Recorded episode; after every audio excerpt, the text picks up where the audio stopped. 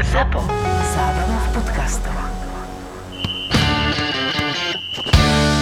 Hele, já řeknu historku jednu. Byl jsem s paní, jsem byl sednout si v Katru v restauraci a přišel Milan Baroš a byl se synem. Nazdar Domino, jak se máš tohle, tak jsme kecali, tak se dá jedno pivko malýmu limču, tohle dal si druhý malý pivko limču, ale my už jdeme teda, dobrý, odešel a já říkám, dobře, tak sedíme, jsme dojedli a za 10 minut přijde zpráva, ty vole Domino, cigáni zapomněli zaplatit, zatáhni to za mě, prosím tě. A on prostě si ze sebe udělal legraci, chápeš to? Ale vím, že on mi to vrátil tisíckrát víc v budoucnu, když jako jsme někde byli, uh-huh. nebo když prostě něco. Přesně jsem v tu chvíli jsem si uvědomil, že takovýhle frajer, takovýhle player a úplně se zachoval lidsky normálně, ještě z toho udělal srandu. Jasné. A to je přesně ono. Dnes sa ti vtlká do hlavy to, že že ty musíš byť najlepší a musíš byť víťaz. Mm. Ale o tom život nie je, môžeš byť úplne spokojný druhý, tretí, 18, 20, ale musíš viesť hodnotný život. Ja som, jeden z mojich prvých rozhovorov, mal som 21 rokov a mal som vtedy ešte vlasy, tak som robil s majstrom Ladislavom Chudíkom. Legenda, legenda československého herectva. On bol vtedy po ťažkej chorobe, podarilo sa mi vybaviť s ním rozhovor Přátelé a kamarádi, ja som nikdy v živote nezažil pokornejšieho človeka. Múdreho a pokorného človeka. Dodnes žijem z toho rozhovoru a on povedal, najdôležitejšie v živote je byť užitočný. A stále to mám tak nejak pred očami, že nie je dôležité byť najbohatší a, a mať najviac followerov, to sú úplne... Čo to sa ti to říká, když máš těch 200 tisíc eur měsíčně, ty Forintov, no ale dá sa z toho prežiť, no čo ti poviem. Ne, souhlasím, naprosto souhlasím. A je, je to zase, je to všude. Ty mluvíš o herci, já budu mluvit o fotbalistech, čím jsem potkal úspěšnějšího sportovce nebo fotbalistu, tak tím to byl pokornější člověk. Ja som teraz mal zážitok s jedným expertom, bývalým futbalistom, skvelým českým a hovorí mu, videl som ho v jednej debate a hovorí mu, že počúvaj, že ty si v tom štúdiu sedel ako v hospode. Ale išli sme na to konštruktívne, hovorí mu, lebo na ňom som videl, že on sa chce zlepšovať. A teraz ja mám nejaké skúsenosti, e, z, treba z mediálnej branže, on by ma naučil kopať penalty, to je jedno, ale hovorí mu, že Uvedom si, že ty reprezentuješ sám seba. Musíš byť dobre oblečený, nesmieš mať nejaké lajdavé mm. tenisky. Mm. Ty nesmieš byť vyvalený v tom kresle ako v hospode Ty musíš mať aktívnu polohu, musíš sedieť opretý, mm. alebo dýchanie, alebo a tak ďalej. Do každého štúdia musíš ísť s tým, že musíš mať pripravené tri myšlienky. Ako Rio Ferdinand, ako Roy Keane, ako všetky tie obrovské osobnosti, ktoré sledujeme v zahraničí, ktorí sú brutálni. Gary Neville a tak ďalej. Nemusíme s nimi súhlasiť, ale si zober, že oni idú do toho štúdia na najprestížnejších kanáloch a prinášajú nejakú hodnotu. A to mm. mnohým chýba. Niektorí si tu stále myslia, že no hoši, zapni to a ja to okomentujem. Nie je problém. Ale opäť tie nároky sa úplne, úplne zmenili a toto je krásne, že prišlo ďalšie štúdio a ten chalanisko bol úplne že mega. Uh-huh, Úplne sa posunul a o tom má byť tá konštruktívna kritika. A tak to je o tom přesně, že jestli máš zájem o to se zlepšit, to je to, co si myslím, že mají ty sportovci. Ty když něco děláš, nebo většina sportovců, asi všichni, ale když něco děláš, tak to chceš přece dělat tak, abys byl nejlepší. To nás přece učili od mala, ne? Jak z tebe se stala ta prostě hvězda té F1? Co ty si pro to všechno musel udělat? Musel si udělat přece proto to samý, jako když si od mala chodil každý den na trénink, nebo já nevím, každý den, každý druhý den, a musel si od píky, jak ty si říkal, ten krůček po krůčku, schod po schodu, aby si se dostal tam, kde seš teďka. No áno, zároveň nezabúdajme na faktor, každý potrebuje v živote trochu šťastia, ale zároveň je dôležité podľa mňa ísť tomu šťastiu naproti. To štěstí znamená to, že ty tu šanci dostaneš? Môžeš a nemusíš. A nebo že ty seš připravený na tu šanci, když ji dostaneš, že jsi schopnej udělat pak to, co od tebe očekává ten, který ti dal tu šanci. To je práve to, že napríklad tú F1 v krajine môže komentovať len jeden. A teraz je kľúčové, že kto vlastní vysielacie práva, mne by sa nikdy neprisnilo, že by som sa stal komentátorom, lebo mne to prišlo absolútne nereálne. Alebo že budem komentovať finále Ligy majstrov, alebo moderovať štúdio. Tu bola jedna štátna televízia, ktorá to vysielala raz za dva týždne a vždy to robil Marcel Merčiak, bodka. Ale otvoril sa trh, ukázali sa možnosti a teraz vyrástlo kopu ďalších skvelých, šikovných komentátorov, ktorí to robia trošku inak, lebo každý je dôležité, aby mal nejaký ten svoj rukopis a aby mal ten svoj štýl.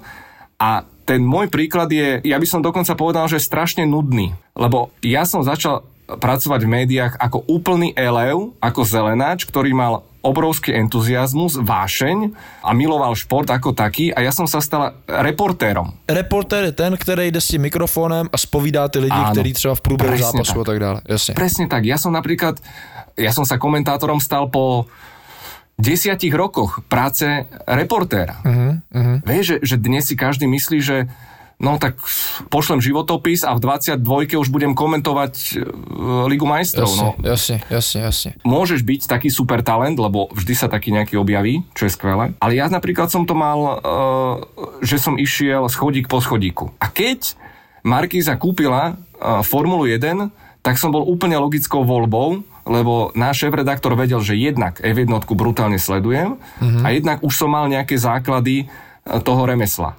Akože nevedel som, ja ti poviem, že ja som išiel komentovať druhý voľný tréning v Austrálii, to bolo o 5 ráno a ja som bol vyklepaný.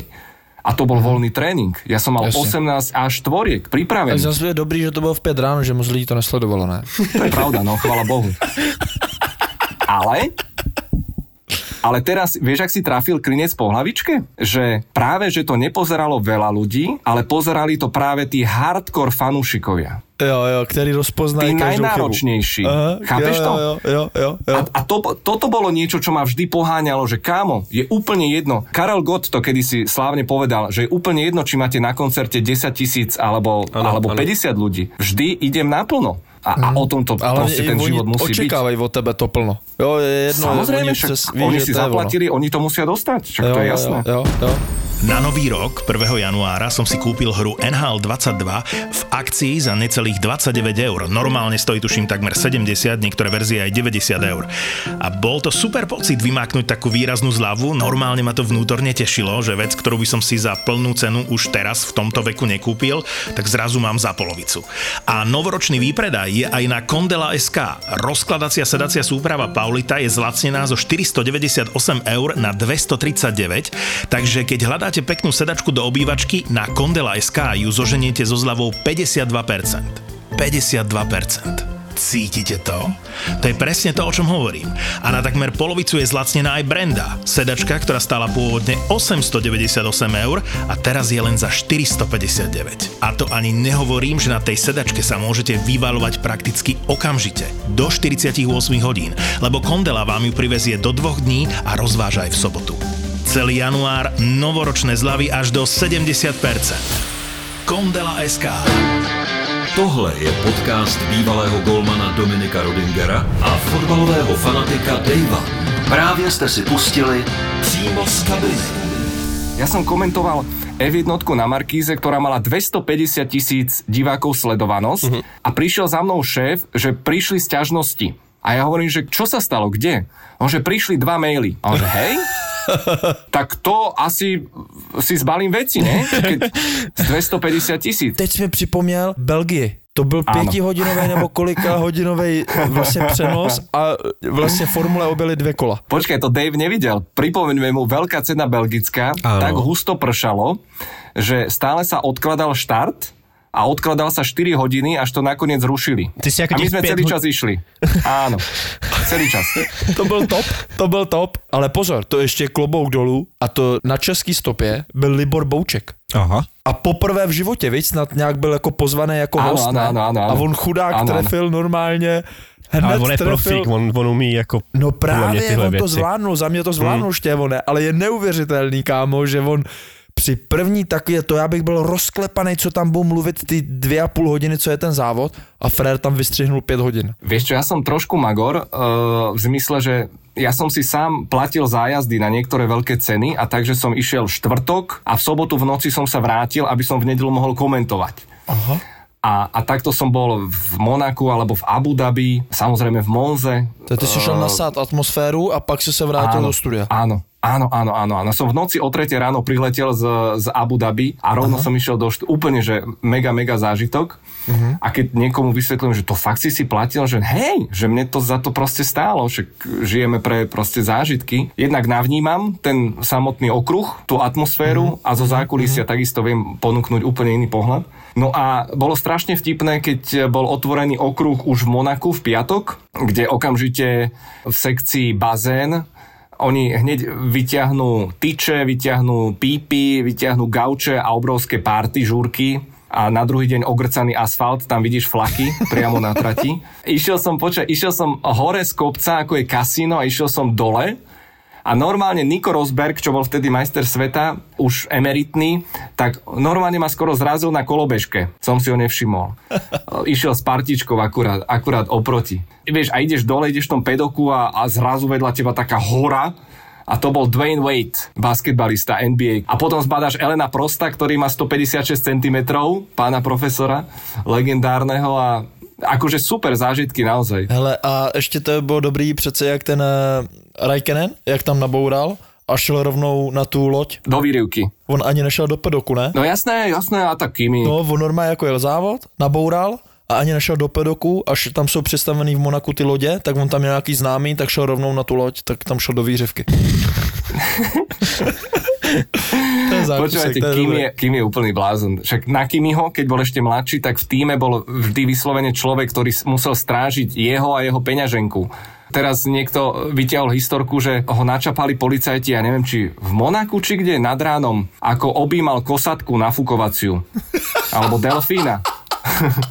Vieš, nadrbaný úplne na kantáre a pýtajú sa Kimiho, že čo si to rož? A Kimi len kúka, že a prečo nie? No, Jak se třeba díváš na to, třeba u toho fotbalu, nevím, jak je to přímo u té formule, ale u toho fotbalu, když komentátor a teď vidí nějakou spornou situaci. Seš zastáncem toho, že by komentátor tohle měl komentovat svůj názor, anebo má radši nechat ten názor, eh, ať si ho vytvoří sám divák? všeobecne v živote ja neznášam alibizmus. Zažili sme si aj v tejto sezóne F1 viacero kontroverzných momentov a vieš, čo má spoločné formula a fotbal? Že žiadna zrážka a žiaden vlastne faul nie je rovnaký. Uh-huh. A existuje viacero pohľadov.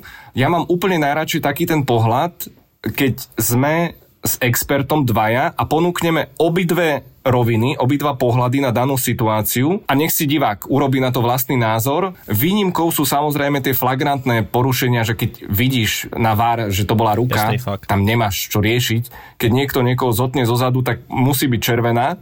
Ale keď hovoríte o futbale, ja poviem jednu vec, ktorá ma dosť e, ovplyvnila.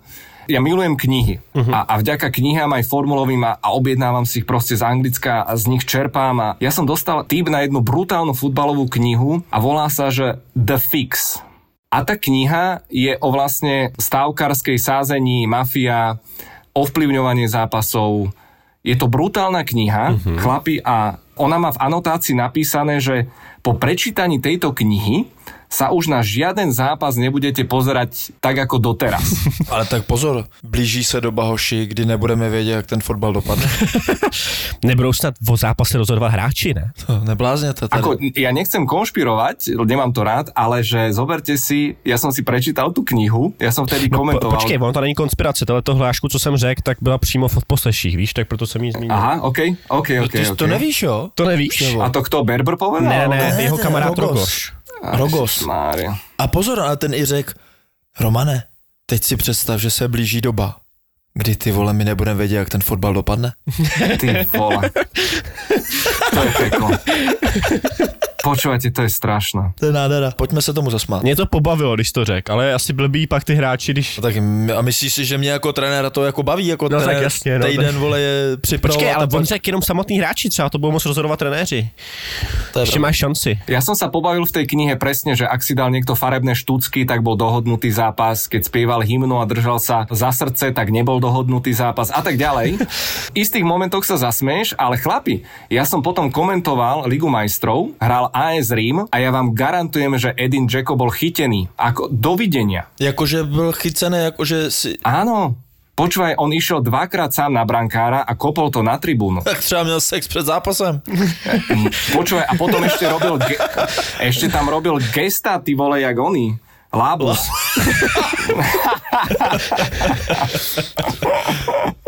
Ne, ale hele, jako věřím tomu, že když člověk si přečte knihu, jo, nebo teďka i po těch odposleších, tak prostě nedá ti to, ta hlava ti přece neřekne, když uvidíš nějaký moment, který si budeš ťukat na hlavu, takže budeš si přesně sám říkat, ty, téhle je to prostě divný. Je to divný. Já si myslím, že tu dobu, která teďka byla, tak budeme hrozně dlouho ze sebe jakoby jí očišťovat, nebo jak, víš, tu hlavu sám sebe přesvědčit o tom, ne, je to prostě, stalo se to, protože ten rozhodčí to neumí třeba, neudělal to schválně. Víš, že si myslím, že tady to bude trvat jako hrozně dlouho. Ja si myslím, že e, šport sa nikdy neočistí, to sa nedá. Ty teďka máš, abych to pochopil, ty teďka máš Ice King, který natáčíš To jsem chtěl s zmínit, no. Králom. A jak jste k sobě přišli, jak tě, protože mě teda baví strašně. Jo, i ten Risha Gonda, jako já, já to prostě, Já teda vás mám super poslouchat. ohlasy na to, protože já Ferrari, já jsem to říkal Dominovi, já to úplně nesleduju. Formule Ale- ty Ferrari. Eh, V, v, ty, v F1 jsem chtěl říct. F1 jsem chtěl říct.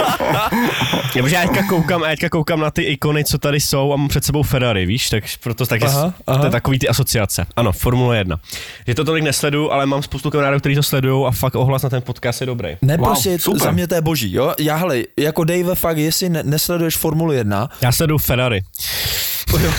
Hele, pust si díl, kde rozebírají pneumatiky. A to je jaký? Já to mám teďka před sebou. Černý zlato se to se jmenuje ten díl, ne? Áno. Štěvo, černý zlato, hele, uh-huh. normálně oni jsou magoři, oni si tři hodiny mají před sebou gumu, čtyři gumy a povídají si o gumách.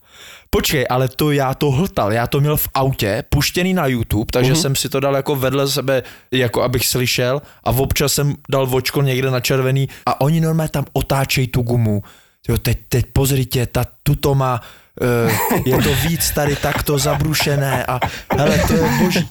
To prostě ne, ne, ne posloucháš, to koukáš, to říkáš si, to jsou dva magoři, ale pak se vlastně dostaneš na tu jejich notu a je to boží. Proto jako ten Ice King, já ho fakt miluji, já ho fakt jako zbožňu a i ten Jožo, ale zajímá mě to, jak jste k sobě do, jako došli, protože podle mě narazili jste na zlatou žílu, že jste se potkali i s tím Rishom Gondom. No, to bolo veľmi, veľmi jednoduché, lebo v 2013, keď teda Markíza kúpila tie práva na vysielanie, tak že kto to bude, kto budú experti. A v našom časopriestore je proste týchto ľudí strašne, strašne málo, tak sme oslovili napríklad mladého Rišo Gonda mal vtedy 17-18 rokov, nikdy na to nezabudnem. Fakt, že malý Klučina došiel so svojou sestrou ešte na, na stretnutie a ten pokrok, ktorý on urobil za tých 10 rokov je neskutočný, klobúk dole. No a dostal som tip na Jozefa Krála, ja som evidoval jeho meno, že testoval F1 juniorské testy a tak. Pamätal som si jeho brutálnu nehodu, Dave, to si pozri, Jozef Král Valencia. Uh-huh. O tom bol vlastne aj náš úplne prvý Ice King. A ja som ho začal googliť, toho Pepu, a mne tam Jozef Král ukázalo na YouTube nejaké vulgárne video. Je nejaký spevák, u vás. Teraz to všetci začali ťukať, že ja, Jozef Král, áno.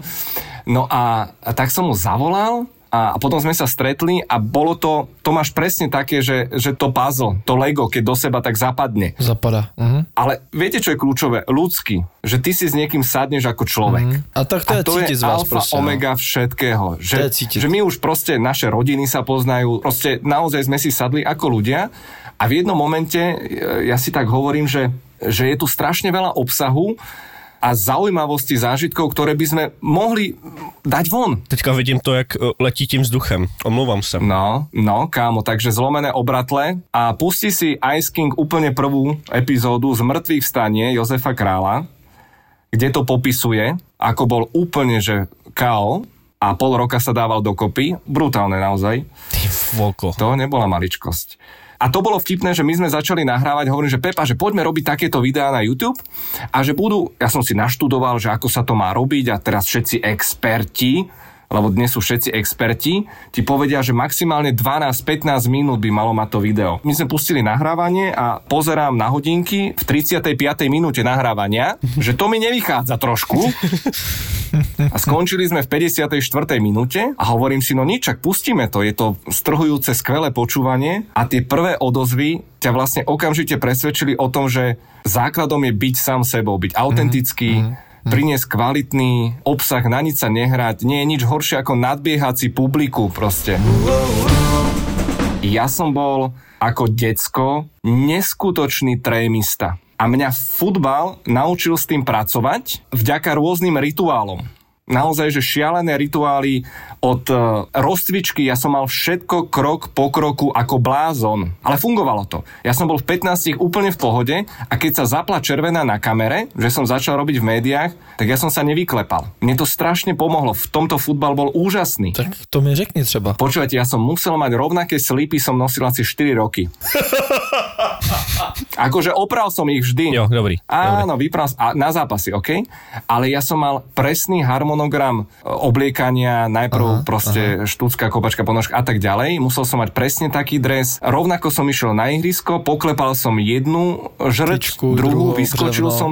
Psychiatria, totálna psychiatria. Musím vám povedať, že mi trvalo no pekných pár rokov, kým som sa toho zbavil. A znáš ještě třeba někoho z fotbalového prostředí nebo i z, eh, z té Formule 1, kdo má fakt jako podobně jako zvláštní ty rituály? Piloti o tom nechcú hovoriť, lebo keď prezradíš svoju poverčivosť, tak prestane fungovať, nie? Tak to funguje. Aha, tak to už jsme zkazili hodně fotbalových životů, ale... Áno, áno, áno. Ide o to, že formula, vieš, má ten prvok nebezpečia, že ide ti v niektorých chvíľach o život, takže tam tá poverčivosť je celkom taká očakávaná. Napríklad Sergio Pérez má v monoposte fotku pápeža Jana Pavla II. Uh-huh. A Roman Grožan tam mal, tuším, fotky detí a Sebastian Vettel nosí v teniske mincu, ktorú má od babky mincu pre šťastie. A potom Felipe Massa mal takisto špeciálne spodné prádlo. Takže čo sa týka pilotov, oni majú. A majú hlavne rituály, čo sa týka nastupovania do monopostu, že ide len z ľavej strany. Mm. Napríklad Daniel Ricciardo si dáva prílbu až keď sedí v monoposte. To je asi jediný. Tak hlavně, že si ji nasadí. To je dôležité. Ale no, promiň, si promiň, že jsme teďka u tohohle tématu. Já vždycky, když vidím toho Hamiltona, tak on má účest, teď on má normálně vzadu dread. Jak může si dát na hlavu tu helmu? Počúvaj, v poslednej epizóde Ice Kingu som sa Pepu toto pýtal. On to tam musí mať nejak vychytané, musí mať prispôsobenú určite prílbu, ale ak som dobre videl posledné video, tak už sa ostrihal. Jo, Sice je teraz jo. v utajení, ale už, už sa ostrihal. A ty si zažil, viď, jízdu Formuli 1. On tě vzal, Pepa. Ja som juniorsku zažil, To je můj sen, největší sen na světě snad. Fakt. Já jsem zažil ty fotbaly, jsem byl na stadionech tohle a jestli mám teďka nějaký, tak se zúčastnit tohle, nebo že by mi někdo vzal do toho depa, abych viděl, jak to tam to prostě... To je pro mě třeba jako když někdo lítá na vesmír, tak vím, mm-hmm. že to je v nedo, nedohlednu, tak tohle to, to je to pro mě to samé. Vidieť to, zažiť to je, je veľká vec, kámo, ale pilotovať to, to je úplne iná dimenzia. Mm. A mne Rišo Gonda požičal svoju juniorskú formulu, formulu Renault 2.0. Chlapci, dvakrát som skončil v štrku A rozjel ses? a dvakrát mi to skapalo. No, jasne. Vôbec rozbehnúť sa s formulou je niečo šialené, lebo tam musíš ísť strašný plyn a takým ti chytí spojka. Ale my ako amatéri, ja som si tam všetko uvedomil, aké to je naozaj náročné, ako ty musíš mať zahriaté gumy, brzdy. Ja som ich nemal, ja som ich mal studené a mňa roztočilo. A hneď som skončil v kačírku. Ale potom, pri druhom pokuse, tak to bolo peklo, lebo išiel som ľavotočivú zákrutu na štvorke a teraz pridal som plyn hodil som tam peťku a zrazu ma roztočilo a videl som celý život v sekunde a skončil som asi meter od zvodidiel.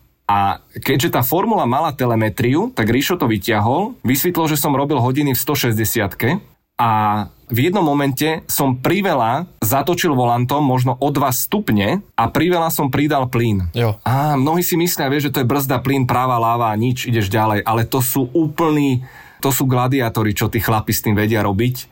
Nemáme o tom akože vôbec šajnu. Ja dodnes páni neznášam športovať ráno a do obeda. A mnohí sa ma pýtajú, že, že prečo to tak je, alebo príde niekto za mnou, že poď hecniť sa, poď s nami polmaratón. A ja len vždy na ňo pozriem, že chod do riti, daj mi pokoj. A že však ty si bol športovec a tak, a že áno, áno, bol som. Ale ja mám v živej pamäti, však nás trénovala tá stará garda trénerov. To znamená, že štvorfázové tréningy, Jasne. to znamená, že my sme s medicimbalmi behali v snehu o 6 ráno. Levice, Margita, Ilona. Nikdy na to nezabudnem. Uh-huh. Tuto na Kolibe, v Bratislave, Áno. ja poznám každú vetvičku.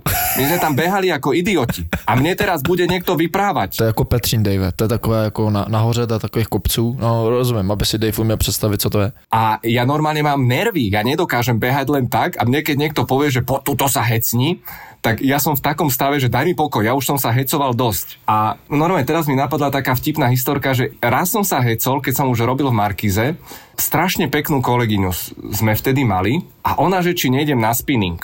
Tak išiel som s ňou A sed si si za ní. Já myslím, že to je tak náročný sport, že nestíháš koukat okolo. Dosť ma to nebavilo, ale musel som, chápeš. Ale tam bolo vtipné, že ten chalanisko, ktorý nás tam hecoval a robil to brutálne dobre. Vieš, a, a kričal a neviem, či aj vulgárne niečo, aby ťa proste namotivoval. A ja som sa mu smial do ksichtu. Vieš, ja som, že čo ty tu mi budeš trepať? Ja už som sa prekonával dosť, že daj mi pokoj. Ale kvôli babe samozrejme som makal. Akurát, že potom som neskôr zistil, že ona už trtkala s riaditeľom.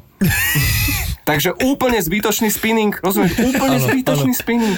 Úplne. No ale počúvaj, já jsem, tohle je taky dobrý. Nedávno mi jako, e, jsem viděl kámošku po strašně dlouhý době se potkal někde venku a říkám, jo, jako, že jí to sluší tohle. A ona, jo, jo, já jako chodím hodně běhat, na kole a plavat. A já říkám, tak to jsou přesně tři věci, které úplně nesnáším. Presne, presne. Počúvaj, počúvaj. Pred dvomi mesiacmi ma začalo boleť koleno. Prvýkrát v živote. A ja si hovorím, že je to tady. Staroba prichádza, som v prdeli. Budem musieť si kúpiť bicykel. Ja nemám bicykel. Já taky ne. Já ani plavky. No, to vôbec. Ale že ja neznášam tieto statické športy, vieš, a potrebujem presne niečo hravé, čo je jo. alebo skôž, alebo teraz padel som začal hrať a teraz mi tu niekto povie a, a milujem, keď na sociálnych sieťach si ukazujú, vieš, že dnes som odbehol 9 kilometrov. Jo, jo. No tak ti treba, ty 55 vole, no. Koho to zaujíma? Na bicykli som dal 120, no koho to zaujíma, ty vole? je hustý, No. že vlastně mě to otrávil jakoby ten sport, ten fotbal. Mě otrávil fotbal, mi otrávil kolo, plavání a běh. Chápeš? Fotbal mi otrávil tady ty tři věci. A ta kamoška mi říkala, říká, no dobře, tak to ti moc asi moc věcí jako nezbylo, co jako děláš? Já říkám, hraju hokej a boxuju. A ona, no jo, vidíš to, to mě nenapadlo. Hej, ale, ale to je asi prirodzené. Ja som mal brankárske rukavice odvtedy, počkaj, to je 19 rokov? Ja som mal na ruke brankárske rukavice dvakrát. Od té doby, co se skončil. Presne. Ja som asi 5 rokov vôbec, vôbec, vôbec. A, a to bolo veľmi zlaté, lebo ja som prišiel za pánom trénerom Švehlíkom a hovorím mu, že stačilo, finito. Uh-huh. Ja som už chodil na vysokú školu, aj som sa videl e, trošku inde v živote. Začal ma baviť proste e, marketing a reklama, takéto veci kreatívne. A bral som to úplne prirodzene a hovorím mm, Švehlíkovi, že trénerov, že finito, ďakujem vám pekne, nech sa vám darí. A on bol zlatý, lebo on ešte moje e, číslo na mňa dal XY klubom a oni mi volali vtedy z tretej ligy slovenskej, čo bola veľmi slušná kvalita. A ja som v podstate zo dňa na deň skončil a zatrpkol som na futbal svojím spôsobom. Ten prechod v mojom prípade nastal úplne tak prirodzene a teraz sám neviem, že či to bolo šťastie, alebo že či to bola moja nejaká usilovnosť, či to bolo premyslené.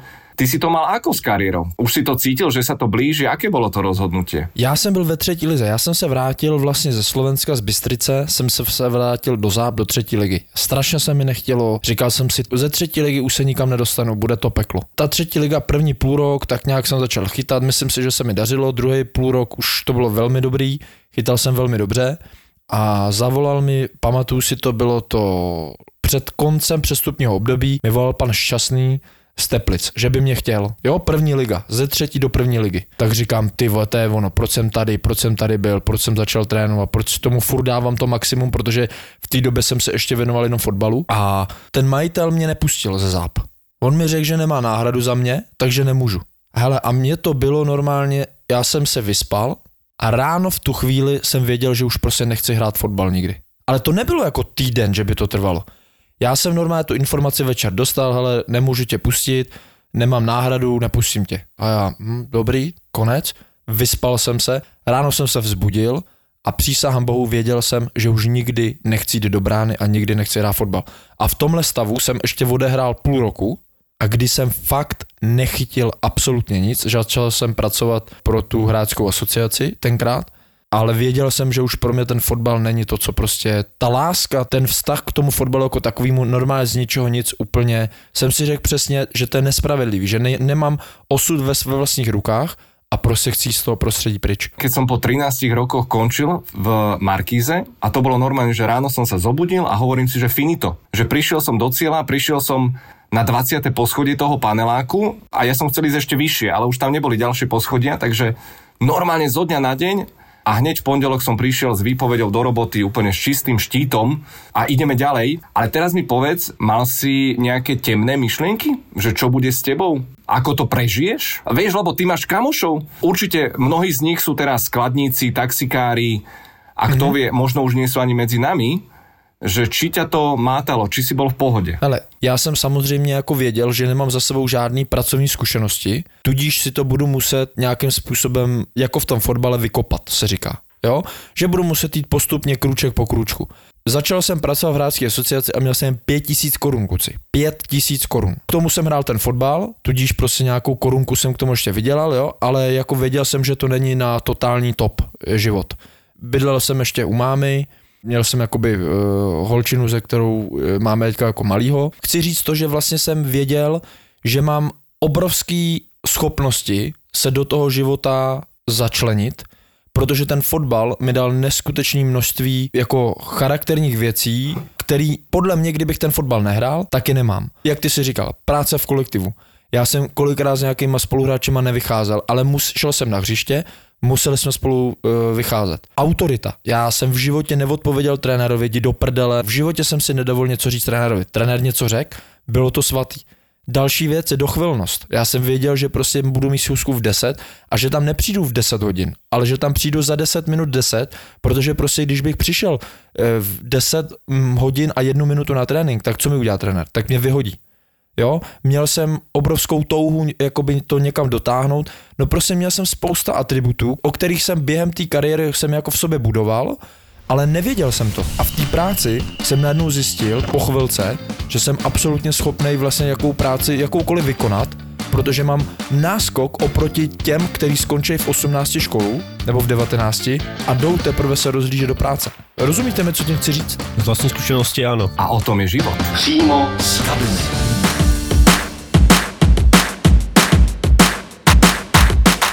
Milující manžel nemá ráno po pařbě moc na výběr. strašně málo jsme toho naspali, ale jsme prostě to neměli ten manage tak chytře vymyšlený, že by nám to ještě to děcko pohlídal někdo v tu neděli, abychom se mohli dospat, takže na tom ještě musíme zapracovat. No ale vy máte tú výhodu, že si môžete hodiť mincov, že? Kto to dospie a kto nie. No, to, Aha, takže to prehráš, ty. jo, jo, tak je to mince, která má na obou dvou stranách ten stejný symbol. Hlava Davida. jo, přesně tak. Dá si prostě pořádnou porci vývaru a život jde dál. Takže tam pustí nějakou tu smyčku a oni si to sami vypnou, takhle jenom drží ten telefon a spí. Jako. To jsme byli naposledy na otcové s dětmi, tak takhle tam probíhalo. Ďakujem za tip, toto, toto sa naučím. Myslím, že to je důležitá věc, aby to děcko umělo vypnout reklamu, protože mi teďka říkal zase kamarád, že takhle pustil svýmu dítěti nějaký ten pořad na YouTube a ozvalo se asi za půl hodiny, nelíbí, nelíbí a tam byla 45 minutová reklama. Manželé a otcové v nejupřímnějším podcastu o tom, jak se jejich životy změnily po narození dítěte. Mohlo by se zdát, že je to podcast jen pro chlapy, ale kde pak je trochu i pro ženy, které chtějí vědět, jak rodičovství a manželství prožívají muži. Kurňa, to je strašně složitý, tohle to asi musím někde někam vytetovat, asi abych to ne... Vždycky si nos takú tabulku za sebou. prostě jsou složitý. Zapo, zábava v podcastech uvádí novinku. Fotroviny.